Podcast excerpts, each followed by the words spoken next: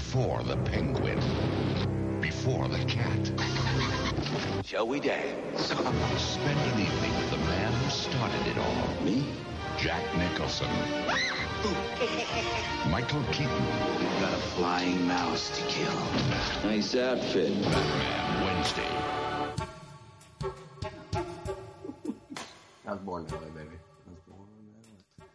Uh, yeah, yeah, we're recording Okay. now. I didn't know what you were clicking on, but it's like I can just tell like browsers and things are going on and off. I'm starting. I, I, I always ask me to start that new project thing, and All right. So, uh, yeah, we're at the 10 and a half minute mark for uh, Batman 89. And this is uh, where I mentioned in our last uh, episode on this film, our minute and a half discussions of them, that uh, I didn't quite realize as a kid that we were dealing with a dirty cop. Uh, here they uh, make it known, although I had forgotten that uh, Jack Napier, played by Nicholson here, will soon be the Joker, uh, I had it in my mind that he tosses him um, just like a wad of cash. I didn't realize that we're also getting like a fat joke in there as well, as far as like here's a sandwich for you, like you're hungry.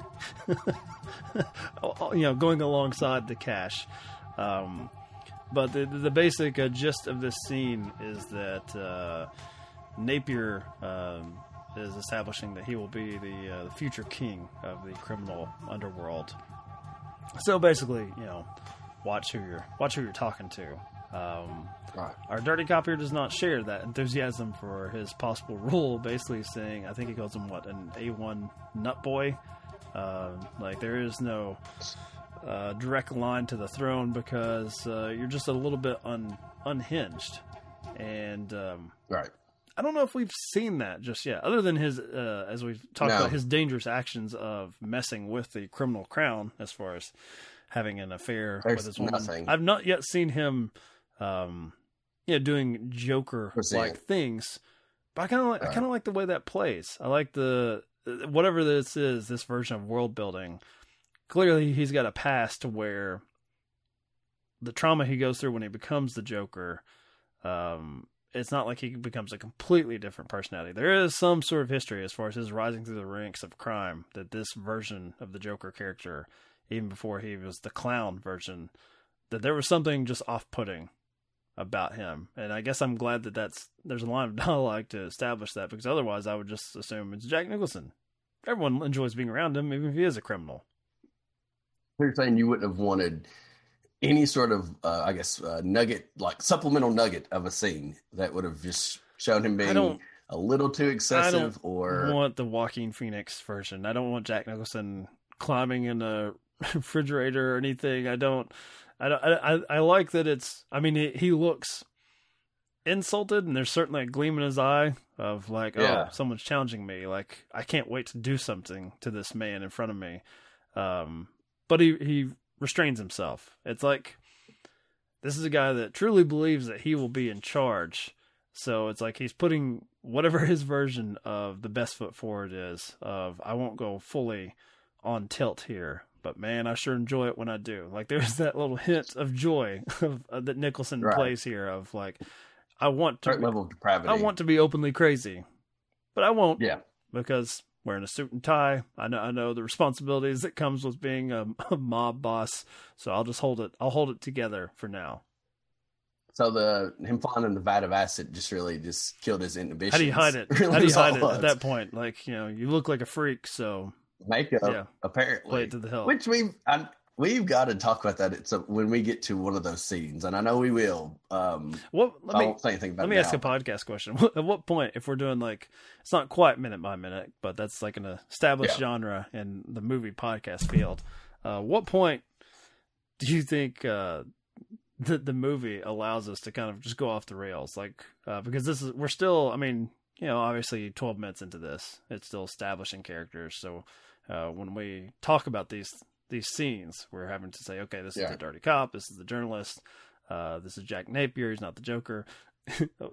just a, a ballpark guess. When you, what minute marker do you think we hit where it's like, okay, now we're fully into superhero comic book territory? How, long? What, what's the runtime for this film? Do we know? Uh, it is two hours and six minutes. Is the I'm Two hours and six minutes. I'm going to say at the uh, 51 minute mark. No, 47. Forty-seven. And and here's what here's what my guess is: is that that's somewhere around. Um, no, yeah, okay. Let me revise this one more time. We'll say we'll say somewhere between fifty-one and fifty-seven because I, I don't think it's like that first interaction where you know the ricocheting bullet hits Jack and he falls into the vat of acid. I think it goes off the rails when that that poor um, um, like European doctor can't fix Jack's face and he like smacks the glass and just kind of was like just giving up, but laughing in the the manic moment of seeing his reflection. So that's probably close to the hour mark, I would say. I was just scrubbing ahead, and obviously we're I'm not going to play anything to interrupt our conversation, but in that 51, 57 minute time period, you do have uh, the, the journalist talking about the deadly makeup and the uh, the smile Ooh. that comes about. Oh, so that's it. So that would have happened a little bit earlier. Yeah, than so- that scene. Uh, yeah. yeah, so it's starting to become unhinged at that point.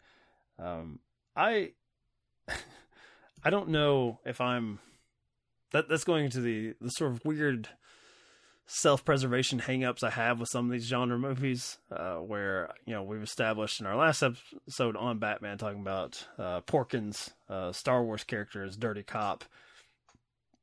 I don't know where he gets the confidence to uh, challenge uh, someone that he verbalizes. Uh, you are a nut job. You're a well-known nut job.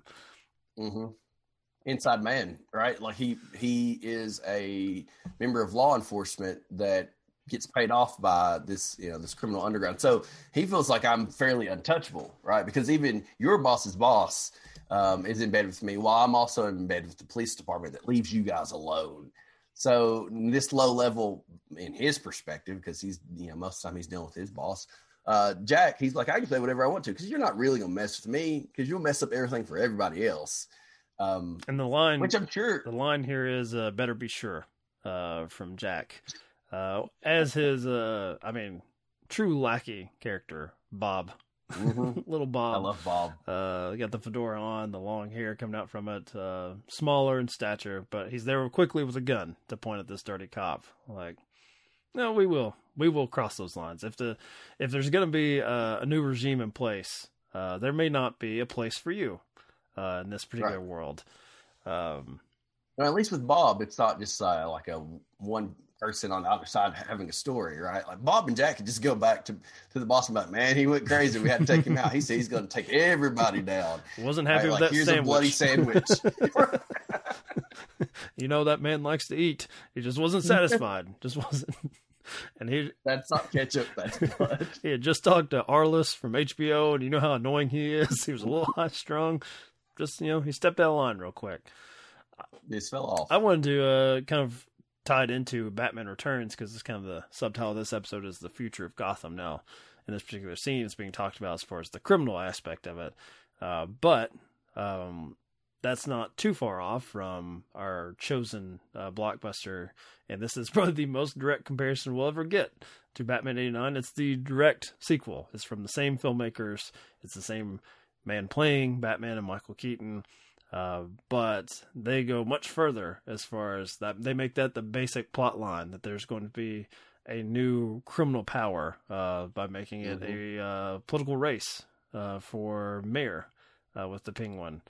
Um, just kind of quickly comparing the two, which sort of version of that do you prefer? Because in Batman Returns, it's far more open. They're saying, okay, the the way to power is through established political means. As far as I will become mayor of Gotham City, and in this scene, um, it's the decision on who's going to rule, but there's no official title. It's just the the people who know know who run things, and it's Right. you know sort of the Wizard of Oz thing. It's the the, the man behind the curtain. In this case, it's going to be Jack Nicholson's character.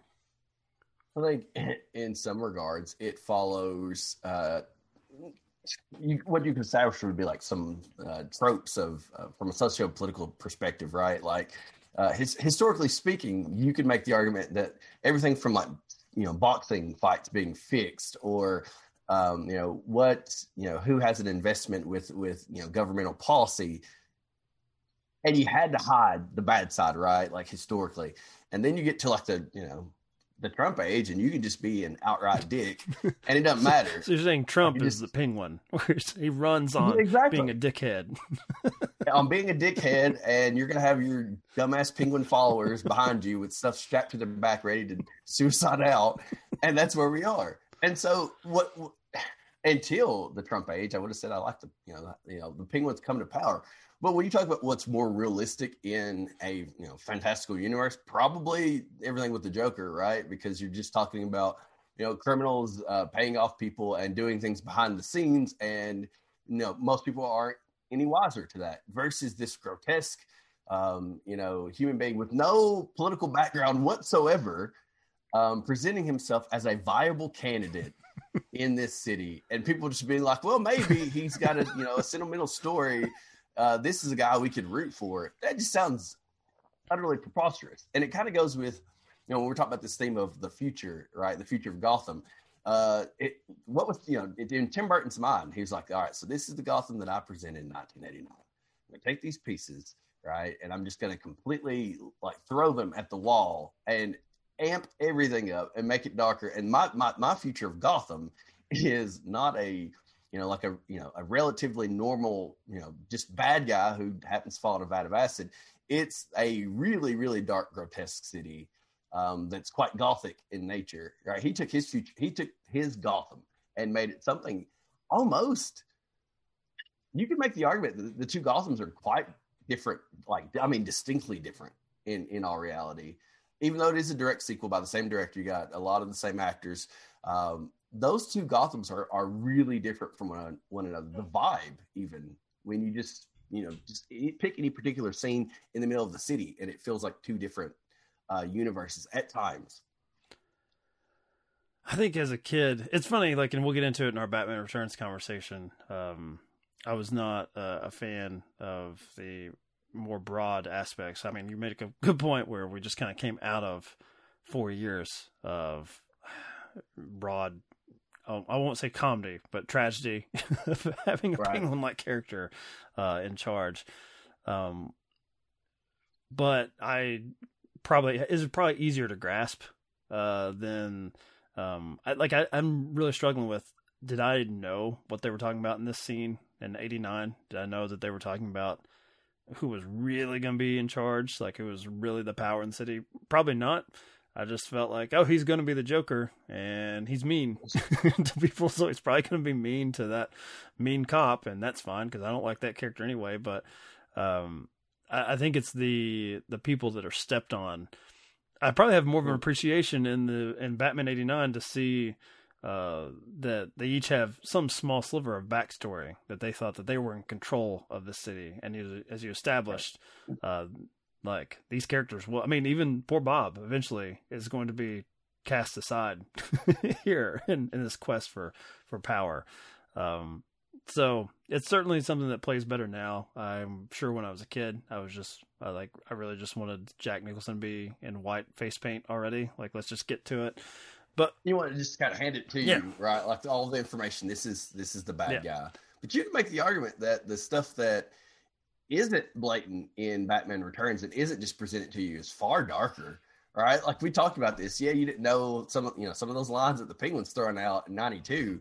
We we understand that he's the mayor, that he wants to be the mayor, and he's going to have power. Like we get all of that that arcs, but it's the stuff that the kids weren't picking up, which is why there's there's no you know Batman Forever with Tim Burton. the, the grubby fish hands that he's got. Those- Yeah. yeah. yeah, So uh yeah, I think we're gonna get into Batman Returns now, which uh Derek said there could be no guest for because he wanted to, he, he wanted as much of the uh the I guess the open mic uh time for him to talk about this one because as I said, this is the only time we're gonna get to go back to uh to Burton's Mm. version of Batman. So from here on out, uh much less uh direct competition uh, coming up. But uh, yeah, this is one that uh, I was looking forward to, and you kind of accused me because I, I did this for another podcast of mine for Christmas, and you basically uh, said stepping out on Mhm. me.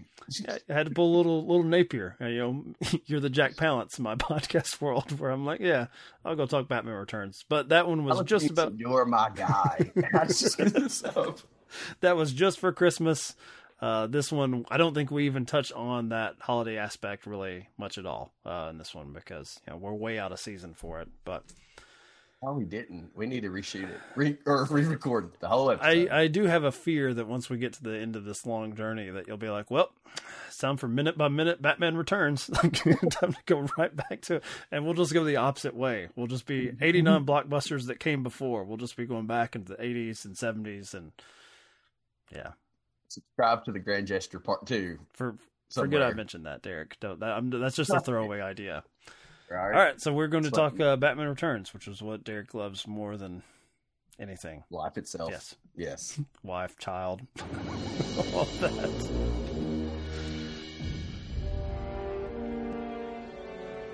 Admiring your handiwork? Touring the riot scene.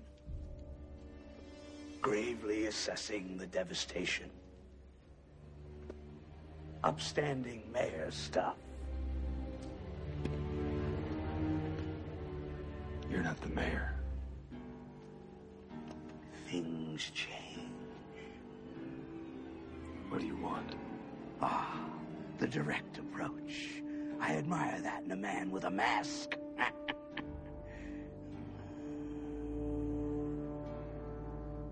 you don't really think you'll win, do you?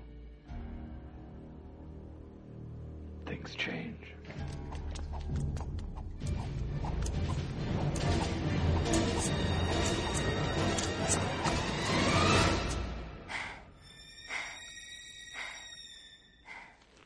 Meow.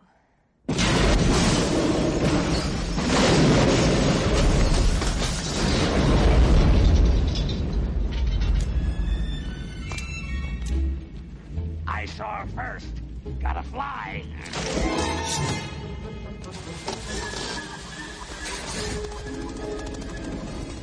All right, um, ready to do Batman Returns here. Sure. So this is, uh, I guess, a, a holiday special. Even though we are recording this Christmas movie, which came out in June of 1992 on daylight savings day, which as old men we have grumbled because our knees are swelling up and we didn't get the exact amount of sleep that we. Need. I'm Actually, retaining much- too much water. how much sleep do you you get? Because I think you ignore that. Like I at least uh, make an attempt to Mhm. have my Apple Watch have that tracking, and I don't always hit it, especially the weekends. But I feel like you are still abusing your body as far as the amount of sleep that you're supposed to get and ignoring it it. because you'll get a text from me at like two thirty about whatever idiot thing I'm doing, and I know you're asleep. Like I'm like, I can see it in the morning. Um, I'm also not appreciative that you've drawn um, Dave of Off Screen Death into this routine because I think this weekend I got a couple like 2:40 a.m. texts. Um, now, granted, uh, I'm not an animal, so all my devices do have my sleep mode schedule. So 9 p.m. on the dot. You know, just as we've we've got our first hour of primetime television, I will not be interrupted. There will be no notifications, no sounds, none of that. But it is uh it did cross my mind where I'm like, oh, still doing it. Still Mhm. Oh, it's terrible. It it's um. I would say I'm probably up uh, until mm, three most nights, and then awake by nine, eight thirty or nine. So I get to sleep in. I will say that, right? Like so, even if it's a day like I'm driving down to work, I'm probably not up any earlier than eight o'clock uh, at worst. So, it's worked out in that regard because my my kid wants to stay awake till about two himself now, and then sleep in until noon if he can help it. So it's like me and him are on the same schedule, for better or for worse. Um, so yeah, biting the bullet for your uh your wife and mother there, like doing the valiant thing yeah, that's that's how I that's through how I complete can- accident, but yeah, through Right. Well, then, but then she's often like, "Well, I don't ever get a moment where I'm not either working or like mothering because he doesn't go to sleep at like a nine a.m. or nine p.m. where she at least gets maybe an hour or two to herself. It's like he outlasts her, so she's like, "Well, I'm retiring for the night. Uh, you know, I'll bid you adieu." But he, uh, he's still he's still kicking, so it's I eventually got to change. the same exact conversations. I think where I'm the mother of this pit bull to my wife because I I do leave uh, earlier for work and I get home you know three four four thirty somewhere in there, Mm. um, and it is time to do the walks, do the feedings. Um, make sure there's potty time. You know, make sure it's in the grass as far away from the home as possible. Um, and I get him settled. And unfortunately for her, she's been working late because you know, in in healthcare, COVID and all their Right. protocols have wreaked havoc on on normal business hours. And uh, so when she gets home, let's say it's like she's supposed to get home at like six six thirty. She's home at seven thirty eight. Well, he's been settled, and Mhm. then mommy comes home. and It's time to play again with a new person Right. and uh, I've not been kind about this. I've definitely been Just pushing. Like, yeah, it's your turn. I've I'm been done. the homestead where I'm like, I swear I can't get a minute to to think about Batman. I go to work, and I come home, and I start it again with the child rearing. So yes, I uh, it has given me new consideration for especially single parents, I guess, across Mhm. the country. I, I don't know how they do it, and it's also, as you well know, Derek has not encouraged me to ever procreate. If I'm feeling this way about a dog, where it is socially acceptable to put them in a cage for eight hours a day to go to work. Well, I will say this because my son's going on three. He'll be uh, three in about five or six months. Still takes like a um, four hour nap, three or four hour nap Oh, nice. in one in one. You know, just condensed sleep. So it'll be wake up at uh, probably eleven thirty today. But because he don't sleep enough at night, around three thirty, he'll be like, you know what? I'll catch you guys later at seven. So I do get that big, big break still every day. Where to it's watch when I ta- Batman Returns again. it's when I take a nap and then watch Batman Ah. Returns. So you didn't want anyone on this episode. no. You wanted um, clear lanes to the basket, open field. so I guess just go nuts. Uh, so I do want to set the scene, I guess, just a little bit for our listeners because I don't, I don't want them to get, I guess, your entirely skewed perspective on this. Uh, in that, well, while this was uh, a financial hit when this came out and was much anticipated, this is uh, pretty much the end of Batman '89 as we know it, and it- it's just because I think from what I remember as a kid, I remember enjoying it, and I think I probably went to see it like uh, in our from our small town, our local drive-in, like I would see most new movies, especially big studio films like this. Um, I remember liking it more, but becoming concerned by how like my parents and other adults reacted to it where I, it made me feel like there was something wrong with me or like it's just it was very much a last jedi uh Hmm. effect where i came out of last jedi and thought it was phenomenal and then i get online and people are like wanting to murder the filmmakers for it. Yeah. and the, the disconnect between what i felt and what i was seeing other people maybe not as extreme. Although i can imagine an alternate world where batman returns got that very same reaction on the internet except i was just seeing adults and people who i thought well they know better than me. Like you know my stupid child brain what is it? But they seemed uh shook by batman returns that they didn't with batman 89 so i just want to know if you experienced that or maybe you can speak to uh where uh i guess burton and company went a little bit left of the dial here from 89 to go a little bit stranger and kinkier if we're being fair and that might be an understatement, quite honestly, as I'm sure we'll get to some of the quotes. You know, it's a it's a situation where you can kind of tell. It's like, all right, Burton, we're just going to let you. We're going to be hands off because we know, you know, how much of a success uh, Batman was, and he took that and he was like, you know what, screw it, I'm going to do whatever I want to. I'm going to do my Edward Scissorhands version uh, of a Batman. You thought that the first film was weird enough. Oh no, uh, you know, I'm, I'm just going to go full tilt here. And looking back, and I would have been, you know, obviously like too young to have watched it at the time or to have even known like how the the perception of it was, right? But man alive, I you almost question like how are you not self-aware enough to know that this isn't going to play well? Like some of these themes that he introduces into his universe you're talking about like a you know one of a I'm not gonna say one of the great filmmakers or anything like that, but he was turned he had a nice little run, uh, a string of films that most people enjoyed quite a bit, right? They're in some ways cult classics, and this is not one of those for for a lot of people for some really distinct reasons, and they were and you know going back to what you're saying about wanting to have like other people on the show, it's like no, I want to be able to talk about the fact that I'm aware of why so many people wouldn't like this film, and I still love it. Right? Like it's like I'm not gonna argue like with um tangible Teddy, who would I'm sure just shit all over this movie because uh, that's what he does. Or talk about something uh, hyper specific where we would end up, uh, you know, bogged down for 30 minutes on the Pfeiffer on right, putting a bird in her mouth. Right. It's like, man, but but I mean, it's one of those like I and we've we've I'm sure we you know you've experienced this like a film that you know is deeply flawed, but you don't care, and that, that's that's exactly how I feel about uh, this movie. Um, and the reason I was like no other guess is, is because I know that I'm pretty sure that you feel very similar about this film as well, right? Like you get why it, it didn't play well, especially with like adults. They're expecting to take their kid to a kid movie.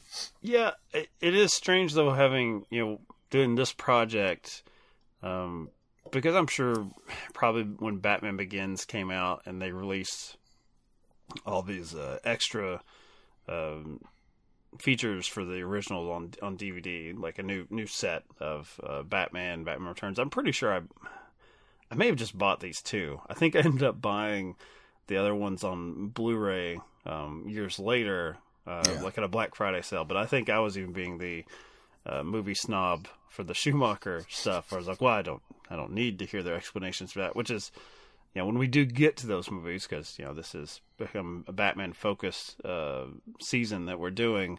Um, the Schumacher stuff is probably the most interesting on Batman Robin because it's just totally like a mea culpa. Like, mm. yeah, fuck that one up. Which you don't hear that level of honesty. And there's a little bit of that with Burton in some of these where it's like him shrugging his shoulders saying like, well, I dug it. And he mm. had a lot of success with the first one. And I think that's the stuff I'm struggling with on rewatch for this podcast is that you see a little bit of that strangeness with 89 and they pushed it into this dark territory to great financial success creating hmm. basically the the modern opening weekend blockbuster. Like what Star Wars and Jaws did they did for see it the first 3 days. That's you know that's Yeah. where Batman came in the picture. And I could see them saying like well let's just keep pushing it that way that people liked this like we're, we're giving them a serious Batman uh, I pulled up Rotten Tomatoes, and I was actually kind of surprised. It does have like an 80% critically and 74% from the audience. That's surprising. But the reviews, whether they're negative or positive, strange, just keeps coming up. so it's almost one of those things that you either like its weirdness or you dislike it. And I think you're exactly right. It's an easy one to be like, yeah, I could see someone not being into this. It's not. It's not a moment where where I had with Last Jedi where I'm like, all right, back to classic Star Wars. And then what I discovered is people when they want classic Star Wars, they want Luke Skywalker at fucking seventy years old whipping Sure. ass, and you know Harrison Ford coming back from the dead and shooting with a giant Wookiee and all of that nonsense. This goes a slightly different direction. One in which I could see Michael Keaton not being that enthused, and maybe why he, you know, left the franchise. Um, because it definitely does feel like Burton has a lot to say about the villains, but probably no much, no much But- more to say about Batman himself. But And don't they always? Like, I mean, that's. I mean, it's the same thing with the Nolan verse, right? I think Nolan attempts to say more about Bruce Wayne. I don't know if he has anything more to say about Batman. Batman, like, because all the yeah. conversation about Batman are usually some sort of familial connection to Bruce, saying like, "Why, why are you doing this to yourself?" Um, but you're right. Like, anytime that you put on the the cowl here, I think the the difference here is that at least with the Michael Keaton portrayal of uh, Bruce, probably what's most different from later incarnations is that he seems exactly as fucked up as weird as he does when he's in the bat suit. Like he's usually silent. Don't you love that about sitting him? in a sitting in a dark room, just staring. like I love the idea that he's he's um you know not gotten to this place where he's had a, a, a level of mastery about these two personas, right? He is Bat. We and we you know they talk about this all the time. The cowl, right, is Bruce Wayne. Um, and the reality is, is that if you have a guy that would be this screwed up, it's not inconceivable that when he's not in the company of other people, which he has to kind of play up the Bruce Wayne stuff, he just sits in the dark. I, which now that reminds me of why I love that scene so much. Of him just sitting in the dark, like just staring off into space, just waiting for the spotlight. there's no Like, TV, no radio on, Nothing. nothing. Uh, he's surrounded not- by books. yeah, Not even that he's probably that. not read. It it's probably my favorite thing about returns that you see so uh, let's do a counterpoint like my probably my favorite batman story strangely uh, i mean we're getting back into returns territory is probably rises as far as like a, a movie version of batman. I i love the idea of when can this man quit? Like that Yeah. uh, like that is the sort of and considering that was the third part of a defined trilogy might as well tackle that. Like we know we have Right. an endpoint here.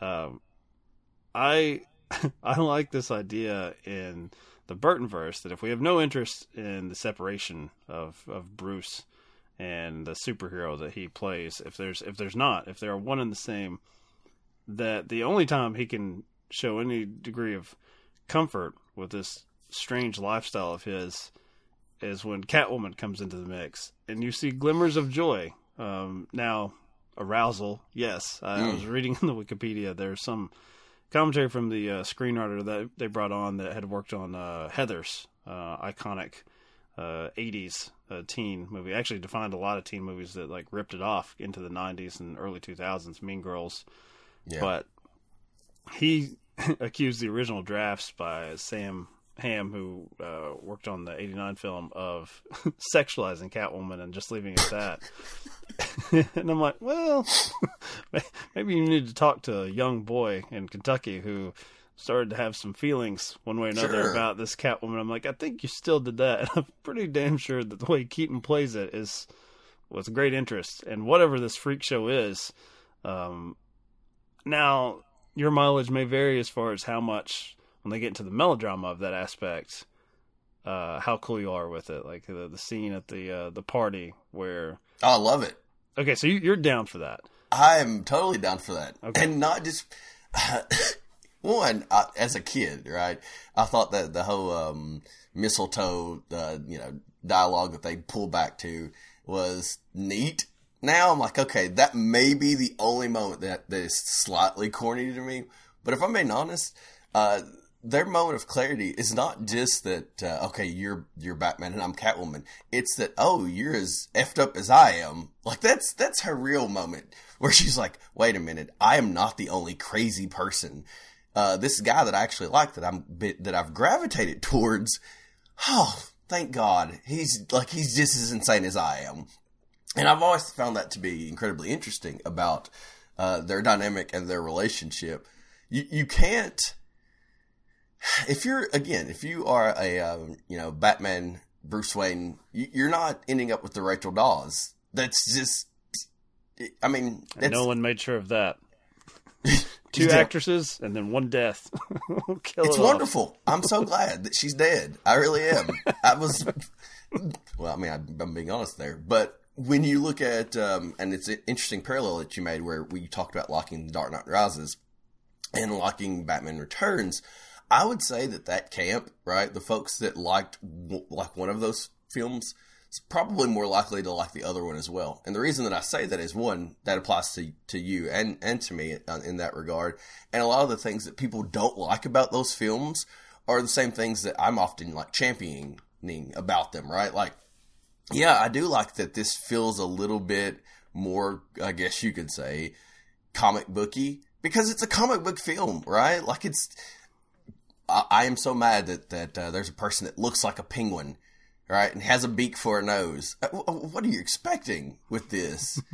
it, I mean, it's if if there's anything that could be said, it's that Tim Burton actually played it a little safe with Batman, right? Like like looking back on it, it's like no, Batman Returns is a way more Tim Burton esque property than what Batman actually was, and so I get people being shocked at the time, but again, in retrospect, th- this was his his actual definitive Batman story. Yeah, I would say if you're getting into weirder territory, and we're we're recording this as I, I mentioned with this horrific uh, hour that we lost uh, this weekend. Uh, days, I guess I think days before. Um, yeah, I think it's the 18th that mm.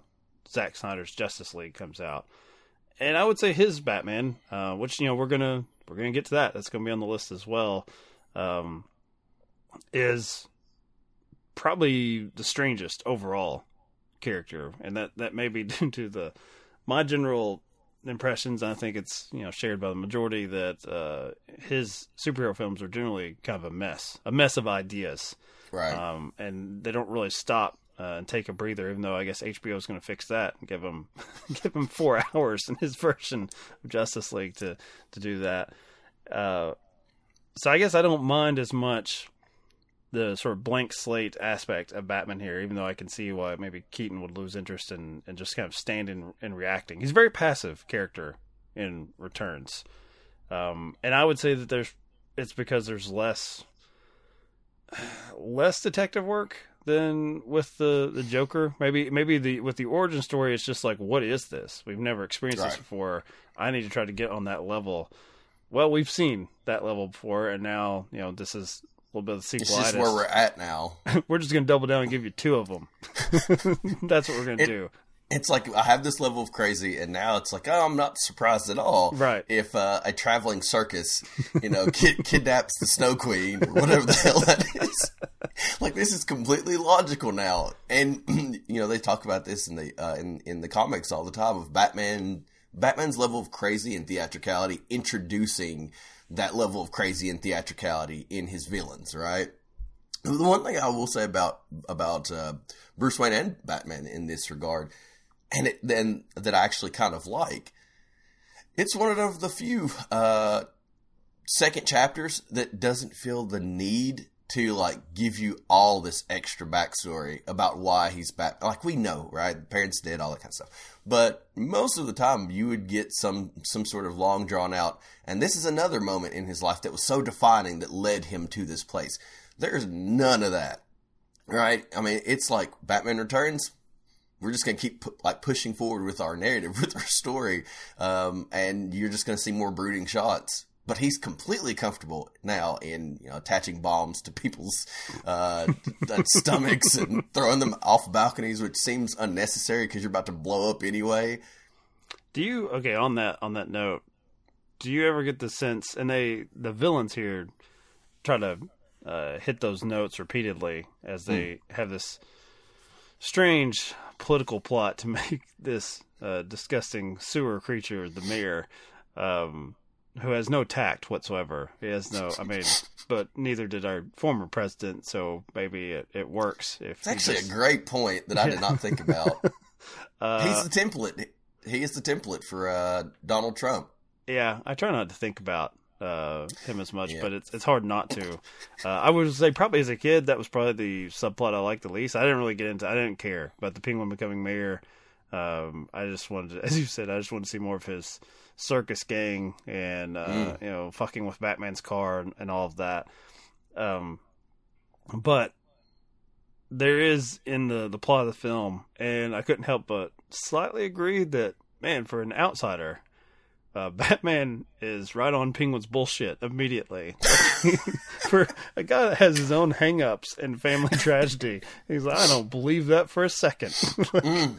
This guy's a fraud, and I'm going to show the world that he's a fraud. Like maybe give him two seconds before you you know Batman, but immediately this guy's a liar, and I will take him down.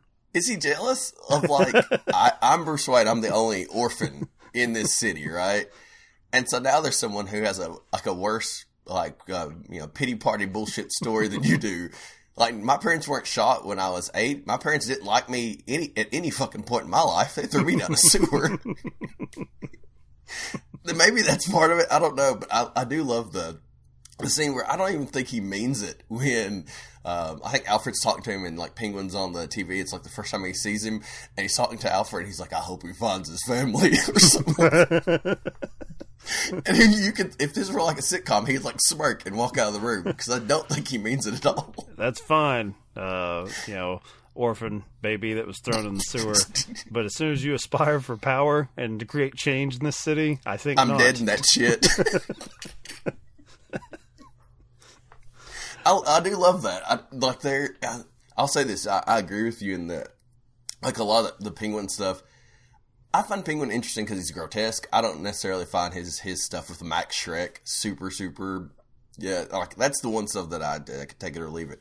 But those moments where like Bruce or Batman and, and Penguin are together on screen, that's when you really realize like how dark this film kind of is.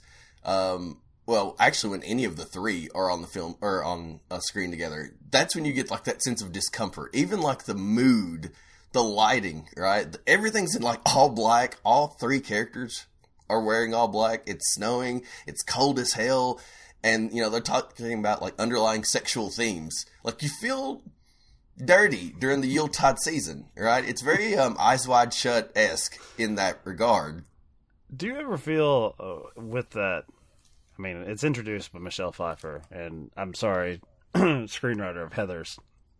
But yes, there is sexual tension. Uh, Maybe not chemistry all around, because as we've mentioned, Danny DeVito as the penguin is disgusting and disturbing. This, this is where Teddy would have paused you, Yeah, talked about for an yeah, There hour. have been 15 minutes about his love of little DeVito, men, Dick, and whatever. little men with. I was going to say a huge nose, but yes, he would go a different direction. You're right. Uh, check all the boxes. Going back to my ideas, Bruce Wayne and Batman is like high school quarterback. Do you find it darkly amusing that when the three of them together, both men are looking at this woman like I would like to have her, and the film plays it like when the penguin comes onto her, it's like don't be a fucking idiot. but but when- when a man in a latex bat suit does the same thing, it's like, yeah, this seems right. Like there's this, it's this weird uh, line in the sand where, where even we're drawing as an audience as far as our freaks have to be of uh, a certain attractiveness level, even Sure. though what all of them are doing is inherently ridiculous. These are the good freaks, and that's the the bad freaks. I I think that may be the one knock I have against the film is that the penguin is out and out evil before he gets, uh, from what at least what we see, a reaction from society. I can see this guy, you know, being disturbed because of his upbringing, raised by actual penguins in a sewer and hanging out with clowns that stumbled their way into Things we let his uh, we trash. let go. Yeah. But he is uh he's ready for revenge against the whole city pretty much from the word go. And I think I might have enjoyed uh I guess having a little bit more sympathy, not the unchecked sympathy that Teddy would have for Penguin here of if people were constantly belittling, patronizing and kind of shitting on him like, "Oh, you you think that that woman dressed uh in a tight cat suit would ever be for you, even though she's blowing up a, shopping mall. She's like, "You've lost your mind, Penguin." Him constantly being like, "All right, I've tried to reintegrate in society, and society tells me that here's my place here." I could see that. I could see him then uh, becoming completely unhinged. But the movie does play it like he's unhinged to begin with. Well, he's a sexual like deviant the entire time in this movie, and so like there are moments where you could feel bad for his existence being thrown into a, a sewer, right? And now he comes out and he's pissed off at the world. Howard, doesn't he attack a cat in the very first sequence as like a toddler? Yeah, they so they, there's something uh, grotesque about him from jump, not just his physical appearances. Yeah, his Pee Wee Herman appearance. as Pop Pop is like, hmm. Throw Yeah, it in the river. Try again. the more we talk about this movie, the more like our viewers, our listeners are like, are they? Are we sure that they like this movie? 'Cause everything they mention, it's like, and that's absurd, and that's absurd. But it's But I mean, it's it is. it's honest about its absurdity Yes, from that opening sequence. Um, and I, I think that I mean I, I doubt we'd ever see anything like this again. uh, with this type of budget, with a like mainstream wide release, a sequel that that goes that far. I mentioned Zack Snyder um, and his version of Batman being kind of off-putting, um, but even he doesn't attempt that level of harshness Right. with his heroes. Like he's treating them as misunderstood gods, as opposed to no completely understood monsters that need to be abolished. we got it.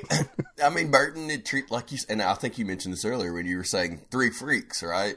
Like there's there's no differentiation just from the optics of it between Batman, uh, Catwoman, and Penguin all outside of that store, right? If I if I were driving by, I I would say, look at all three of those like fucking weirdos, and would probably point and laugh, even with the one with sculpted muscles on his chest, because they're all they're all Because you very wouldn't believe muscles either. You'd be like, No.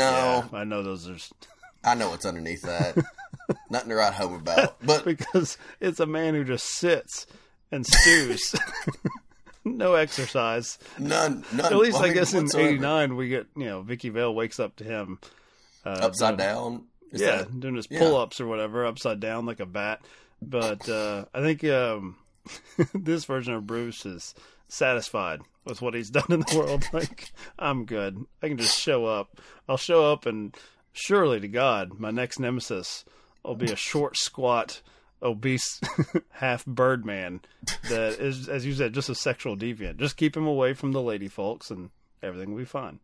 When you think about And how, his noses too, obviously. oh my gosh, when when you think about how uh, unimpressive actually that uh, that Bruce plays this, where he's gray turtleneck sweater and blue je- like dad jeans and, and tennis shoes, those spectacles. You're right. He's like, I don't have to try as long as it's like little people that I'm I'm fending off the rest of the way. Do you have an issue with how hypersexual things seem in this movie? Because that really wasn't. I mean, like you have those moments with like the Joker, you know, going. Well, it's kind of very similar where the Joker's liking Vicki Vale and Batman's Vicki Vale, all that kind of stuff. Catwoman's, I mean, really the same thing, except she's kind of bad now, right? But the way they play up the sexuality, there are times in which I absolutely love it. Um, obviously with Catwoman most of the time, but then there are the moments where it's like this doesn't feel necessary to put a pin on a teenage girl's lapel. Mm.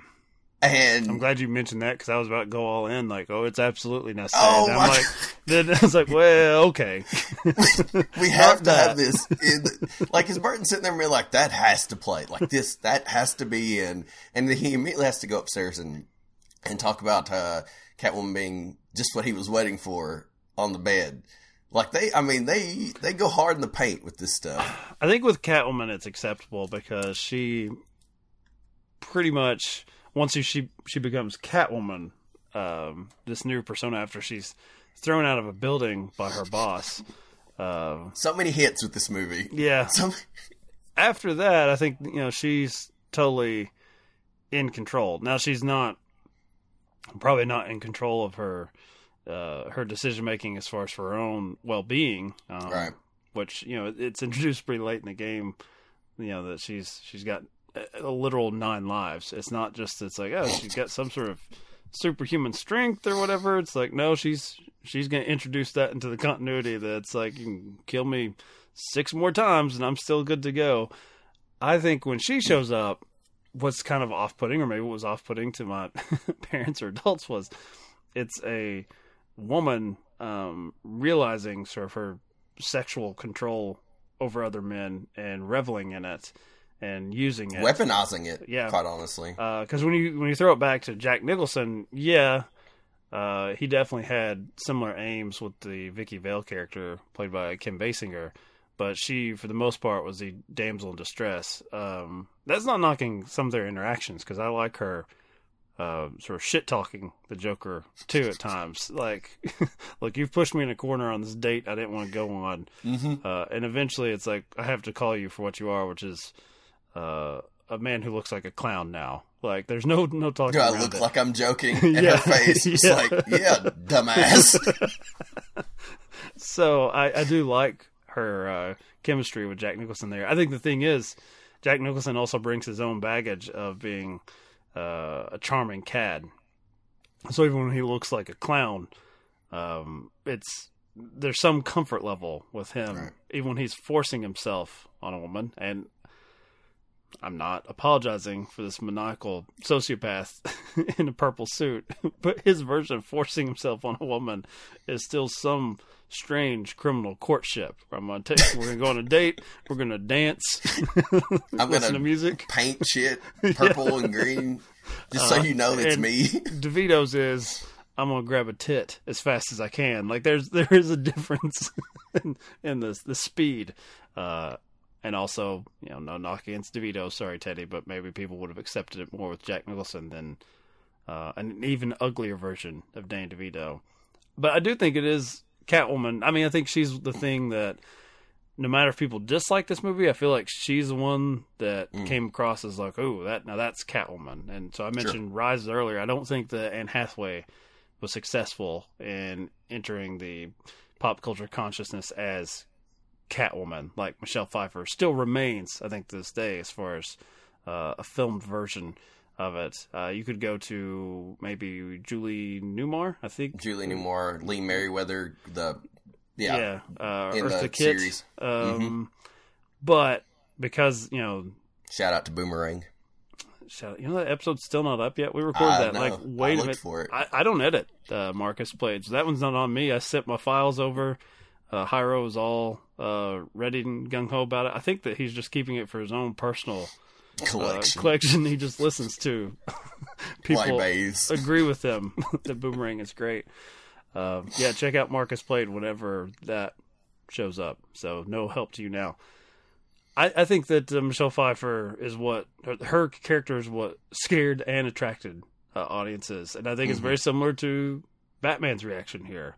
There's something off-putting about a woman sort of uh, taking the superhero by the hand and saying, "Here's what we're going to do," and when I say stop, I'm going to stab you, and when I say go, we're going to make out. and there's some sort of titillation there, titillation and fear uh, from audiences. But yeah, I would say Michelle Pfeiffer is the one that came out relatively unscathed, even though she probably has the bigger hand in the tone of the film, which is also strange that the secondary villain ends up really sort of dominating the third act. Maybe it's also as they're filming it, them just knowing what they had with her as Catwoman. They're like, oh, more of that. Because you've already made jokes on previous episodes. That did not happen with Tommy Lee Jones's Two Face. He is the No. sidekick to the Riddler uh, in Batman Forever, not not as uh, successful as a duo. So why why did or does that Catwoman have such I guess staying power? Is it the is it just a combination of everything? It being Michelle Pfeiffer, it being the allow the allowance of her sexuality to show uh, the the I mean even the very weird decision for the the cat suit just being kind of like uh, the stripped up lines, whatever that is. I don't know, but Like- it's iconic. Like she's It's a- wearing scars on her body with the zippers. it's amazing Yeah. when you really think about and we could you could you know point to so many different things that were what most people would consider shit right? But that's a risky decision to go with that as an as the the outfit of a very iconic character because it works. And when you talk about like Anne Hathaway's uh just her presentation she's just she's lacking in like that um like dripping with like sensuality. She does she just doesn't have that it, as it's portrayed in this film. Yeah, she's not. I mean, the one thing you can say about uh, Batman Returns with its really leaning leaning into the uh, the animalistic side of the characters, like Burton's decision that it's not just a gangster who looks kind of funny, and so he got the nickname the Penguin, uh, or a woman in a cat suit that's a cat burglar being Catwoman and just a, a jewel thief. No, we're gonna have li- literal cats uh, imbue her with some sort of powers, like as she's been thrown from building and bring her back to life. There's certainly something way more exotic than Anne Hathaway, but also in their portrayal, there's and what I really like when we, you know it's gonna be way down the line, I guess, because we're in '92 and Dark Knight Rises is 2012. Um, when we get to that blockbuster, uh, what I really like about Anne Hathaway's performance, and though not as iconic, is that there's just a uh, a direct harshness to her character.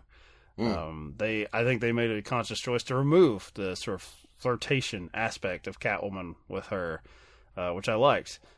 That is still here. Um, there is still the cat burglar aspect of Selina Kyle here, but her her arc is also more simple. It's a simple movie hook of vengeance. It's Right. it's Kill Bill in the. Uh, I was gonna say book like a universe. sexploitation, Yeah. rape revenge kind of Mhm. situation, and it works. It, uh, to me, even, even though I don't like love the Max Shreck character necessarily, I, I like the idea that her, her arc begins with her grabbing him coffee and him just being like, you know what, I can just put you push you out of a fucking window and nothing will happen. No one will, will ask questions the next day when my secretary is pushed out of the window of my office if I happen to know anything about what happened to her. Like I have that level of power.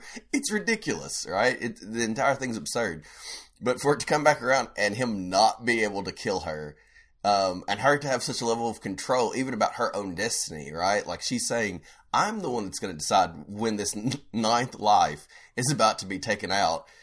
With this kiss, I, I mean, that's really, that's really pushing the envelope. Like he, like Burton has to know people are going to hate this, but this is awesome. and it's also uh, it's worth it to me with these strange new cat powers I have. I'll just toss off a lot. Cat power. I'll just toss it off and give you a kiss and kill myself as I'm killing you Yeah. because why not? I, like after basically my goal is to make sure you don't exist on this planet anymore. I don't care. I don't care what you know if it's wasteful or not. Uh, there's no there's no cheesy sort of gamer mentality of hers of like no if I save this life you know it's for the next level. There is no next level for her. It's just killing Christopher Walken in uh, an extremely cinematic way. Uh, although it goes back to what I said of the general theme with her, and maybe women in general, is men fearing and yet being titillated Right. by that woman in control. Because his his death is getting to make out with Michelle Pfeiffer as electricity surges through his body and As it him. would for any of us. So So completely not normal. bad. Not really Yeah. that bad. I know people don't like the the choices of like how she became Catwoman, but I go back to again, we have a Joker who became a Joker in the last movie just because he fell in a vat hmm of acid in a factory, and somehow it's completely normal that his skin would be bleached white and his hair's bleached green, and he's able to dye his hair brown really quickly. Like you have to just suspend belief in some of these things, right? And everybody's like, "Oh, I can't believe she fell out of a window, and cats start licking her, and her eyes start rolling back. So what? So like, go, just go with it, man. We've already accepted the horrible penguin man, you know, being in a sewer like 10 minutes ago. You can't accept a woman falling out of a window and being supercharged. It There is a streamlined nature to it that I do appreciate. Like I mentioned, the Snyder stuff having a lot of ideas. Mm. Some they explain, some they don't, but they also feel the need to, you know, they make uh like I, I just rewatched um Batman versus Superman for uh Trilogy in Theory, which I know you hate because we did a Christmas episode of Batman Returns, and uh, I can only just blame my co-host who's really gotten back into comics in a hardcore way. I think uh, during COVID, he really started collecting. So it's almost every month we're putting together a theme. He's trying to get in at least one superhero movie, and so uh, that one fit our theme this month of versus movies. But so that's why I have it on the brain. There's a sequence where uh, Bruce, is a child, when he you know runs from the funeral and, and falls and in the cave, and uh, he's lifted up by the bats, like like he's like floating, like flying with them. Having just watched Returns, I'm like, oh, is that are they doing that in this one? Like they're, and then it's like, no, it's a, it's a dream. So it's like, it's interesting. It's like they don't want to go as far because I feel like Burton would just fucking have little Bruce just flying with bats, and and you're just gonna have to And it would be fucking deal with it. yeah. Uh, You're right. They don't, he, there's not an inherent need to explain why this can't exist in a real world, right? Like that's, that's what we see obviously with comic Oh, uh, films. Max all the Shreck had opposed, had uh, exposed Selina Kyle to some sort of chemical agent that attracted cats and would give her the ability to uh, be reincarnated to live again. Like that. No, that, Wouldn't all that be that's- ridiculous? All that stuff's mumbo jumbo anyway, and it's all made up. So what does it matter? Who cares? And I think that's the point. And I think that's why, for me, and it sounds like for you, th- this film works because they accept the absurdity without telling the viewer, hey, do you want to know how this could exist in your hometown? Like these chemicals exist in real life, and this is what would cost. No, I don't need this. It, this is Tim Burton's Gotham City, uh, and in this Gotham City, you know what? Crazy shit like this just happens every day, and Bruce isn't surprised by it. So why are you, right? Like he lives here. He's the one that should be like freaking out. Like where are all these these damn penguins and cats and motherfuckers coming from? Like he's not doing that. He's just like, oh, the the you know the the signal's on. Bet's another like human walking around like an animal because of me. Like he, just, Or he goes. thank God, now I have something to do. Otherwise, I would just sit in silence in this dark room.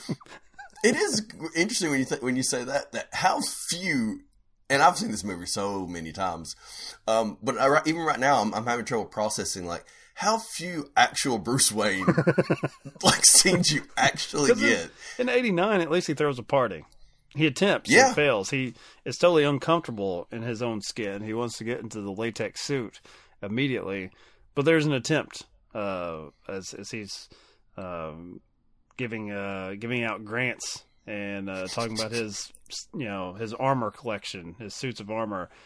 Here, eh, I mean, they have stripped it down to just Completely. he's just he's just now Batman. That's it. Yeah. There's no more Bruce Wayne. Um, and Does I that do you like that or or does that Well- bother you a little bit? I was about to say, you know, in modern, if we want to say, I guess modern superhero movies start like either uh, X Men or Spider Man, like in the early two thousands. Uh, in particular, with the Sam Raimi, Tobey Maguire stuff, I remember that being a common complaint. Like, God damn it, the mask is always coming off. So we're always looking at fucking Tobey's face when I just want to see Spider Man. Sure. Uh, I think back then that that may have been a complaint. I think that we just weren't as consumed by just the the the trademark character. Um, and it's interesting, like because when Keaton, you know, th- this is his last performance here until presumably our last episode in this series with the Flash when he makes his, I guess we hope, triumphant return according to rumors uh, as Right. Batman. Um, this was like a big deal when he he left the franchise. Now, I mean, it would just be like, oh, who, who do you think the next one's going to be? Like, it's just so like Sure. when Ben Affleck takes uh, the cowl, you know, you have an understanding that this may be for a few movies, and then I wonder, you know, are we going to finally get?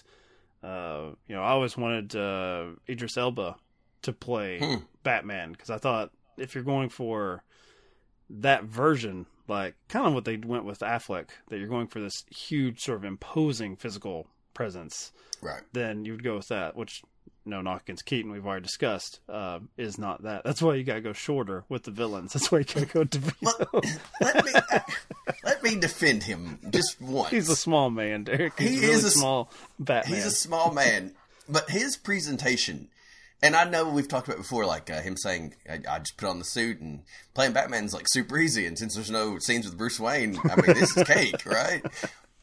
But there's something in his, oh, like stoic nature, right? Like his.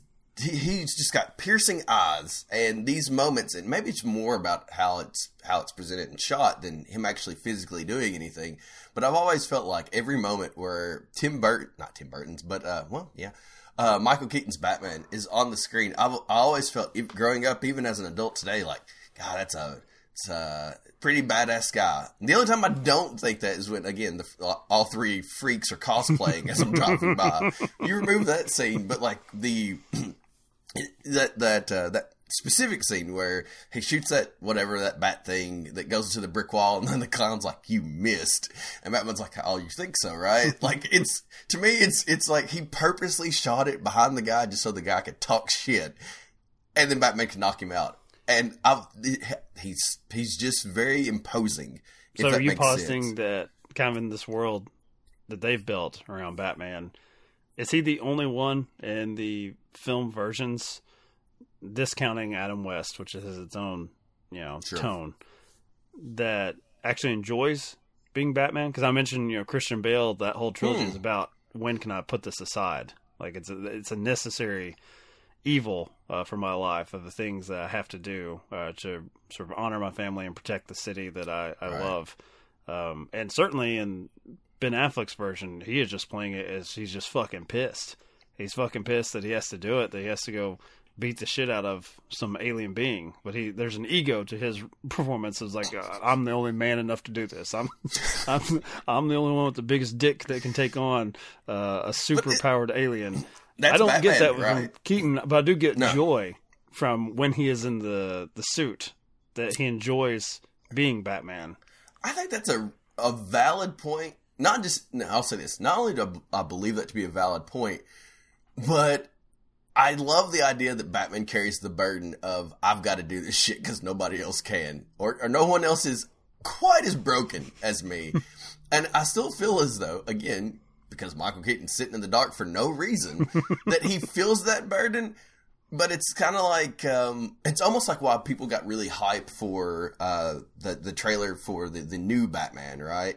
Because there looked to be a level of pleasure when that in that one little scene in the trailer where it's like, "Who are you supposed to be?" and Batman just rages on him and just like beats the hell out of him in one Probably scene. gets It's like, about seven or eight more hits than necessary in that one shot. and that might be the first time that I have thought about the fact that like like Keaton's Batman really likes this. Like obviously the Joel Schumacher stuff, and you mentioned um, Adam West. Like I put those in the same universe of like the camp, and so I'm not paying attention to about whether or not they like being Batman. I don't know what your their Batman is, but the one that's supposed to have like the burden of this is a tough job that is um, my lot in life that I'm stuck with at least I'm going to enjoy it by really breaking people down. And that's how he plays this. Spotlight comes on, it's like, I've, I've got to go to work. And that small smile, like, cause he's crazy, right? Um, yeah, so, pro- so I guess to say, I say all that to mean probably, um, he's, he's the one that's not going to retire, right? Unless he is forced to retire. And not because I mean- he feels like he has to, because he wants to in some way. How else is he going to meet women like Michelle Pfeiffer otherwise? Oh, sure. Stand on a street corner and hope someone's doing fucking cartwheels out of an exploding building. That's you have to be Batman. Freak speed dating.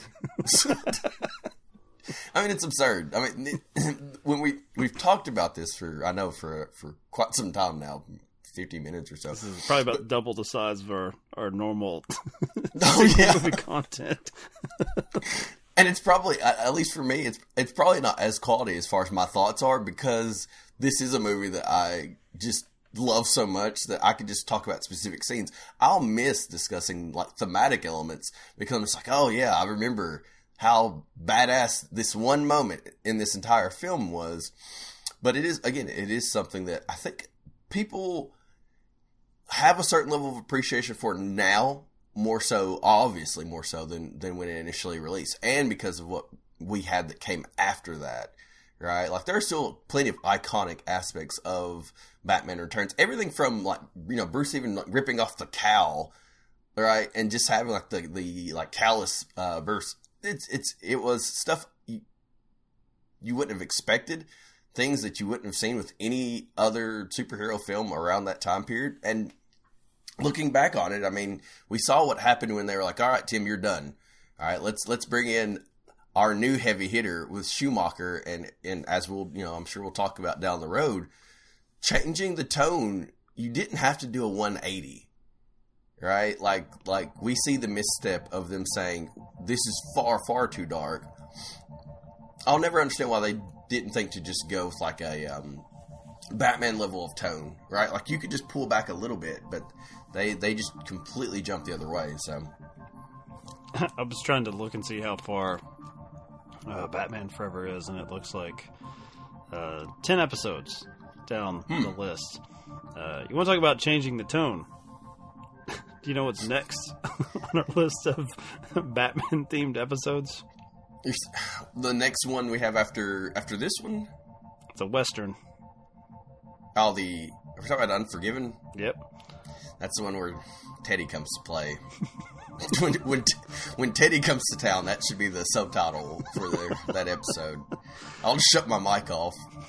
It, uh, I'm trying to think uh, if this is the last of the Best Picture winners that we have on our list because we had Silence of the Lambs. Um, this may be it, I think, for our uh, blockbuster challenge Hmm. to Batman. Um, nope, I take that back. Uh, Gladiator. So we we've got a couple of I guess I can dare call them art house movies. I don't think I can call Russell Crowe fighting tigers on chains and killing other men in an arena art house. But Unless that's how we want to sell the episode, maybe. But I mean, we'll have to, you know, in comparison to how the Grinch stole Christmas or Meet the Parents. I guess we've got to. now is that Robert De Niro's best movie? Meet the Parents. Uh, it doesn't matter uh, until Teddy goes on the record about it, which he will. I'll I'll make sure of that. so yeah, next uh, Batman themed episode, we will be talking about uh, Unforgiven. And I assume if you want to subscribe to Patreon, I could uh, let Derek go for another hour on Batman Returns.